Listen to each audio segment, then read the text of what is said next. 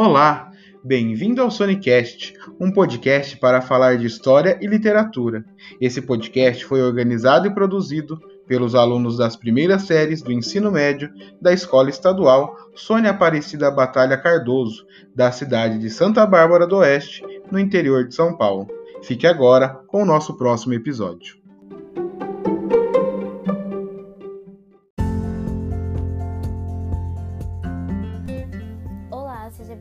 Podcast. Meu nome é Maria Clara e os integrantes do meu grupo são Analice, Marielle e Vitória. O nosso tema é trovadorismo e eu irei falar um pouquinho sobre ele.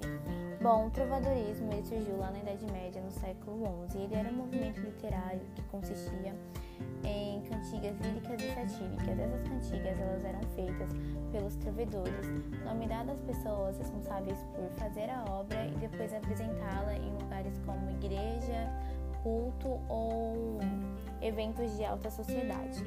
Essas cantigas, elas geralmente eram apresentadas com fundo musical, que eram compostos por violinos, é, flautas, alaudes ou violas. E os servidores naquela época desenvolviam uma função muito importante, pois eles eram pessoas que sabiam ler e escrever e que não era tão comum naquela época, pois não era fácil de se encontrar alguém alfabetizado. É, os servidores para fazer suas cantigas, eles se baseavam em temas, temas como amor, amigo, escárnio e maldizer. E esses temas também eram classificados em dois tipos: as cantigas líricas e as cantigas satíricas. As cantigas líricas eram cantigas amorosas, que se enquadravam nos temas de amor e amigos. Já as cantigas satíricas, elas abordavam temas, abordavam temas de maldizer e escárnio, e elas eram cantigas que ironizavam e faziam uma crítica a alguma pessoa, costume ou cultura. É, hoje em dia, nós conhecemos as cantigas trovadorescas como poemas cantados. Esses poemas têm o mesmo objetivo do que as cantigas trovadorescas. Esses, os nossos poemas de hoje em dia, eles também buscam expressar sentimentos ou fazer crítica a alguma coisa. É, fazer crítica a alguma coisa, né? E eu agora irei falar um recitar né, uma cantiga de João Garcia de Guilhade.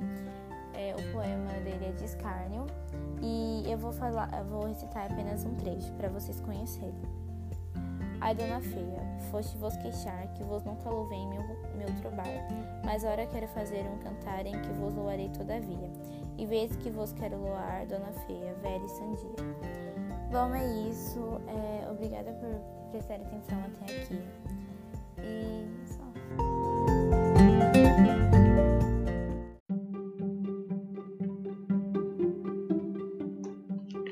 Este foi mais um Sonicast. Até o próximo episódio.